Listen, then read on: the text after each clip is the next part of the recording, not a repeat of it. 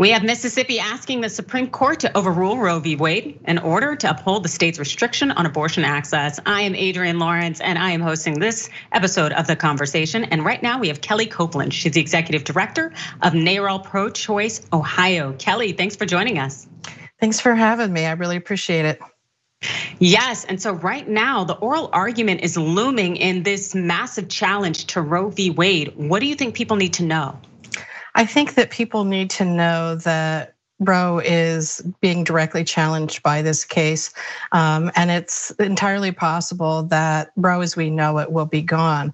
But I think it's also important that people know that Roe, which legalized abortion in the United States, didn't provide or guarantee abortion access for everyone who needed it um, because of the Hyde Amendment and, and other barriers to, to care. So um, you know, things could get a lot worse um, across the country um, if Roe falls. But for a lot of people, abortion access has has had too many hurdles in front of them for it to be real anyway.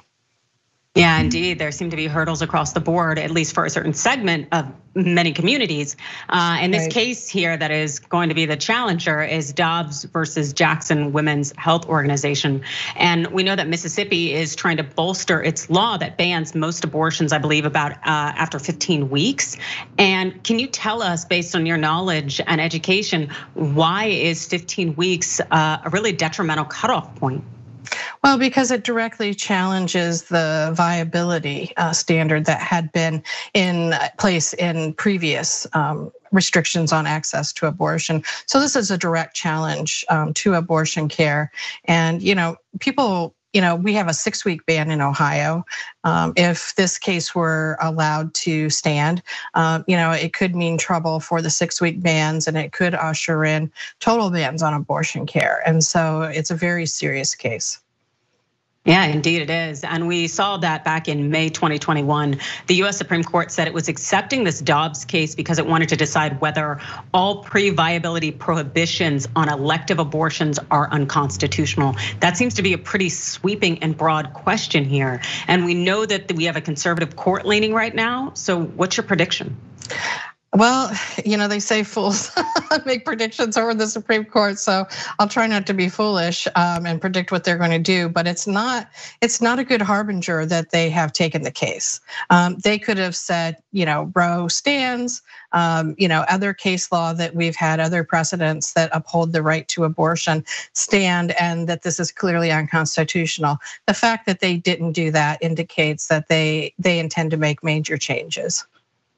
Yeah, and that's really scary, particularly with the makeup of the court right now. And we know that last term, Supreme Court had struck down a Louisiana law that targeted abortion clinics, but the vote was five to four, with Chief Justice John Roberts joining the liberals. But we also had that, you know, hallmark liberal uh, Ruth Bader Ginsburg, who's now been replaced by Amy Coney Barrett, who is a conservative, staunch Catholic. How do you see her approaching this challenge that Dobbs is making?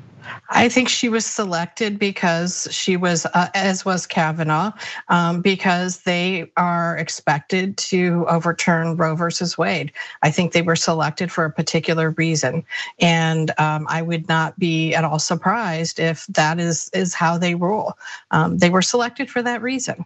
They, you know, they weren't selected because they were, you know, giants in the legal community. They were selected because they were chosen by anti-abortion and extreme conservative organizations who had vetted these people and wanted them on the court. And they were also chosen because they were so young, um, so they could be on the court for decades and decades to come.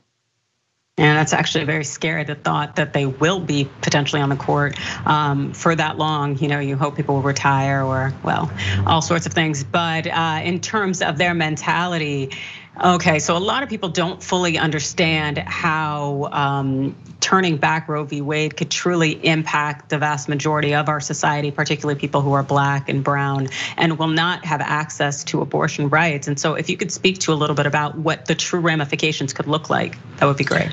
Well, you know, I think one of the most important things is that we know that it will hit, as you said, it will hit hardest on people of color, um, low income people, people who basically don't have credit cards and cars to be able to escape to states where access could remain legal. And so we could have a patchwork of states, many, you know, hundreds, maybe even thousands of miles where there will be no legal provider of abortion available to people. And those with means the ability to you know get on a plane or get in a car and flee to a state where abortion is accessible legally will be available to some people certainly the wealthy. But what about the rest of us? What about people who can't get time off of work who can't get childcare can't get away um, don't have a credit card to cover those travel costs? They will be left to either um, have a self-managed abortion turn, you know, turn to their own means to end their pregnancy or to continue pregnancies and give birth against their will. And that has already been happening to people who can't get over the hurdles to abortion now. It, it, will expand to so many more people, and abortion access, even in states where it remains legal, will become limited because there will be, you know, such a need um, for people to go to the few remaining clinics that will will be available. And that's very interesting, uh, that observation, the fact that it'll be more black and brown people being forced to have children, because we just saw the census uh, data come out showing that essentially white people are truly moving toward becoming the minority and black and brown people are increasing in numbers. And it seems to be that something that at least the Fox News pundits uh, will take issue with if they have not already. And now we're in a situation where potentially the government and those who are conservative are going to create a larger black and brown population. Do you see uh, kind of, um, do you see the issue here? I think that abortion has always been an issue of the patriarchy and white supremacy. It is about control. It's not, it's never been about babies. It's always been about who can we control and how can we control them. And one of the fears that I have really is that people will be criminalized and people who are already criminalized, over criminalized by the so-called justice system in this country are the same people who will have pregnancies investigated, uh, miscarriages investigated. Because you know, medication abortion, it's it's almost impossible to tell the difference between a medication abortion and a, a miscarriage. And you know, we had people testify just uh, this week in Ohio, where a city is trying to ban all abortions, and any assistance for someone to get an abortion. She spoke about a miscarriage, a couple of miscarriages she had, where she needed to take one of the medications that's part of a medication abortion to help um, end her miscarriage so that she could try to have a child again. Those things won't be available. So, you know, I think a lot of people who think maybe this won't affect me, it will affect everyone. Absolutely. And that effect seems that it will also be on a grander scale because if you do have more black and brown people who are not in a position to have a child are having children, it seems that, uh, especially with issues with prison privatizations and over policing in black and brown yes. communities, that you're essentially just creating your next wave of individuals who you are now going to force into kind of that slavery system. Absolutely. And, you know, and we know that people who are incarcerated don't get access to healthcare when they're there.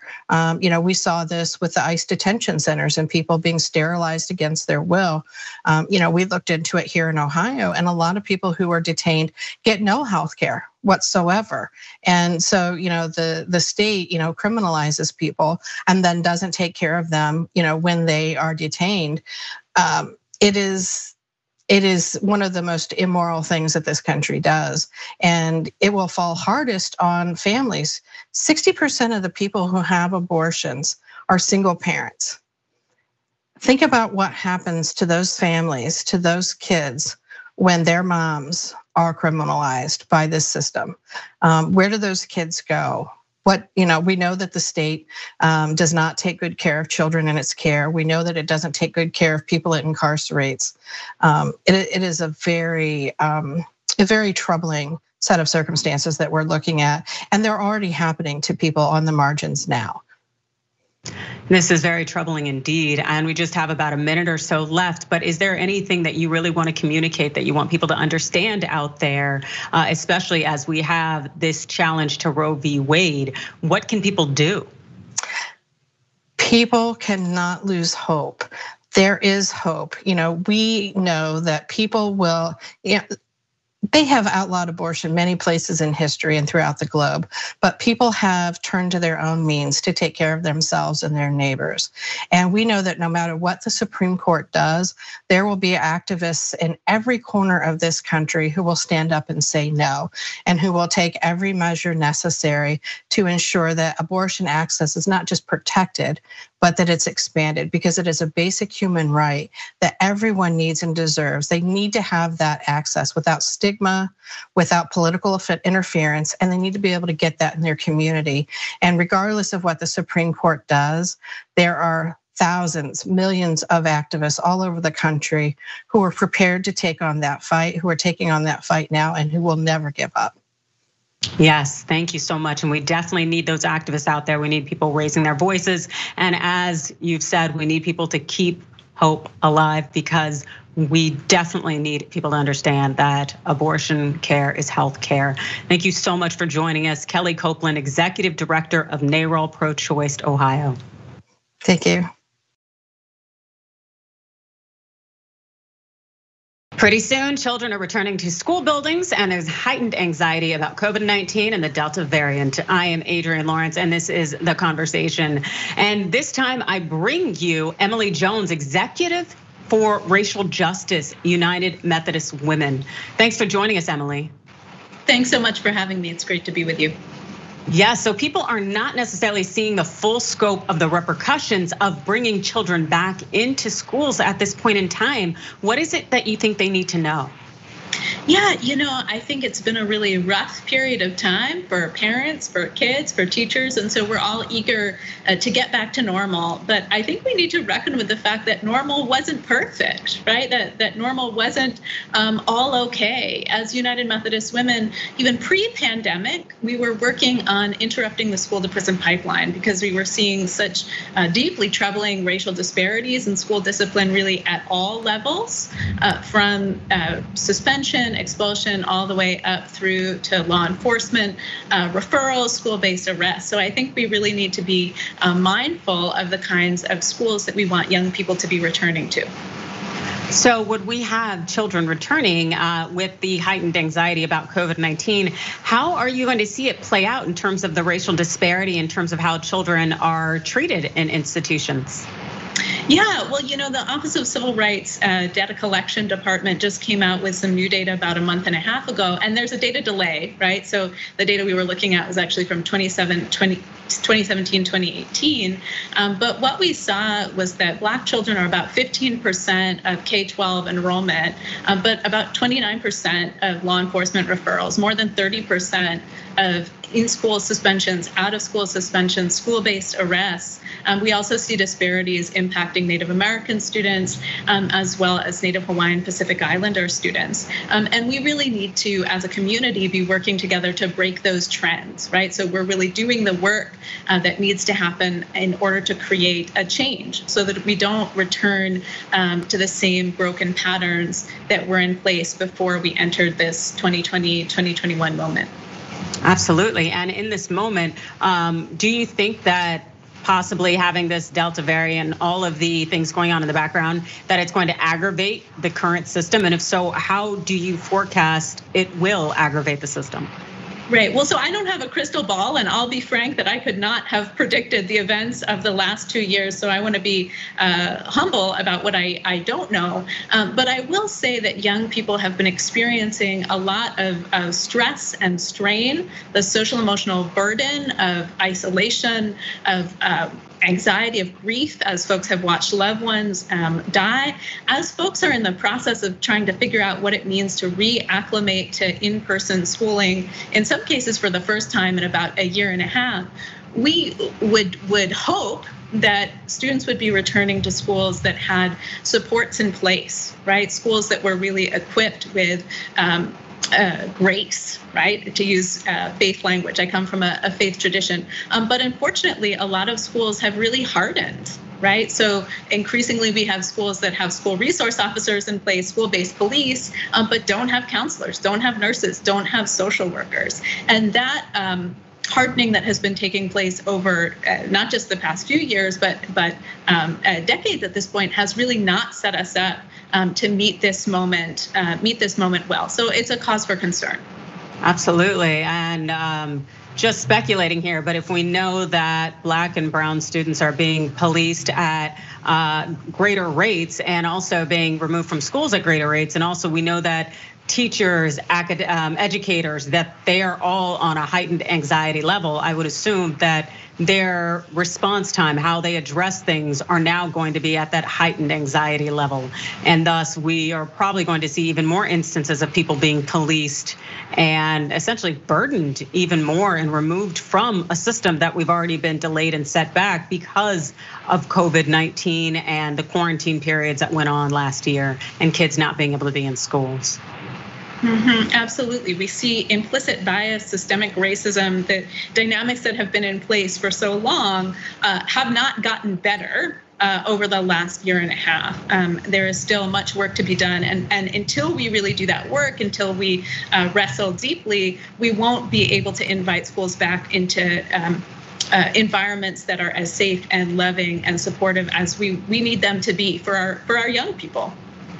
Yes, absolutely, because we definitely do need to improve on the system as it currently stands, and we know it's at a deficit, uh, and to an incredible extent right now, especially as we're seeing uh, governors, state leaders, essentially getting into kind of heated debates, fights with uh, educators and whether there will be mass, will not be mass.